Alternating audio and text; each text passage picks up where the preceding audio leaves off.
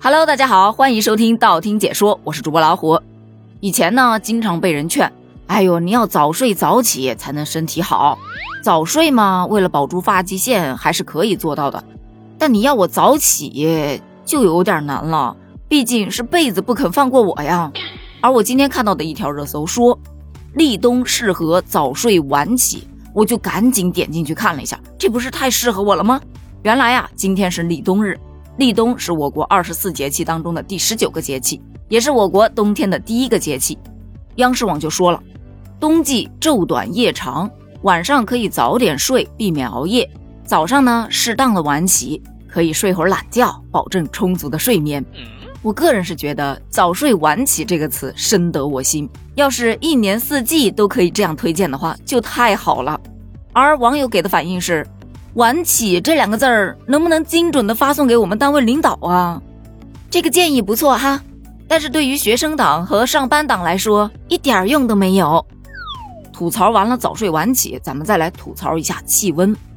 现在网上有这么一种说法，说在立冬的秋天你穿着夏天的短袖，就这错乱感也是没谁了。以往到十一月份的时候，怎么着也该掀起几波寒潮了吧？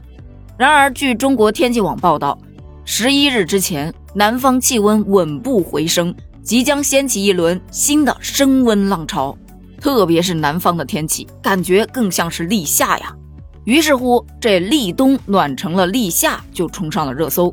到十一月十日左右，不少地方最高气温都将达到三十摄氏度。例如，十一日南昌会达到三十摄氏度。长沙也会到二十九摄氏度左右，都将刷新当地十一月中旬气温的最高纪录。当然，不是说完全没有冷空气来，只不过来的这一波冷空气啊，它些微有点弱，只能带来气温些微的波动，难以扭转气温偏高的格局。所以大家都在吐槽，这还是熟悉的十一月中旬吗？吐槽完气温，下面这个才是我要吐槽的重中之重。咱都知道啊。秋风扫落叶，对吧？秋天的时候掉头发那是大把大把的。我一直都觉得，嗯，入了冬之后掉头发的情况应该会好一些。然而就在这个立冬日，有一项研究告诉我，掉头发可能和收入有关。根据数据显示，月收入一点五万元以上的受访者中，有百分之七十一有脱发的困扰。于是乎，超七成高收入人群有脱发困扰就登上了热搜。有很多人表示赞成的，哎呦，确实啊，挣点钱不容易，用脑过度就严重脱发喽。想想有一定的道理，但是呢，更多的还是吐槽，发我已经脱好了，现在就等高收入了。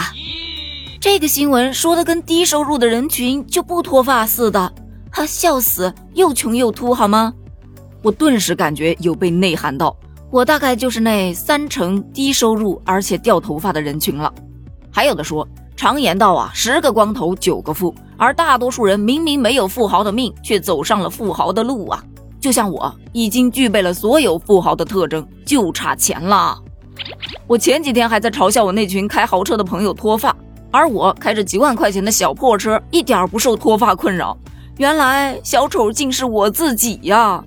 其实类似的吐槽还是挺多的，像收入不高也有这种困扰。哎呦，原来我没有脱发的困扰，是因为我没钱呐，等等等等的，反正大同小异吧。但其实就我个人觉得，这个跟收入应该还是关系不大吧。造成脱发的主要原因还是来自于生活、饮食、压力以及精神状态等等的。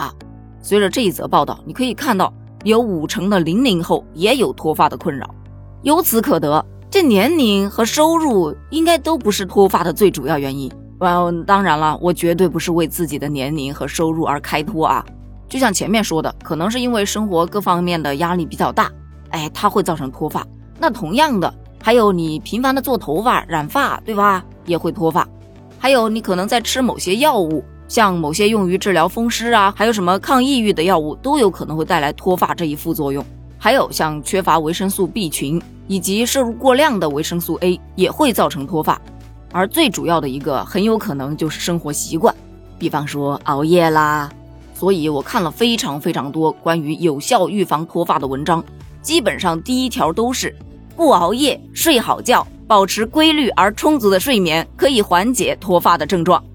排在第二的好方法就是保持饮食均衡，什么少抽烟啊，少喝酒啊，少吃油腻的物品啊，少糖啊，少辣呀，等等等等的。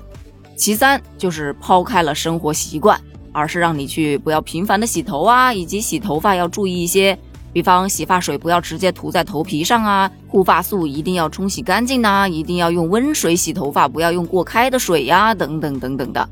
但是这些呢，我都已经开始有注意到。可是效果却并不是特别的明显，这头发呀，除了不在头上，其他地方到处都是。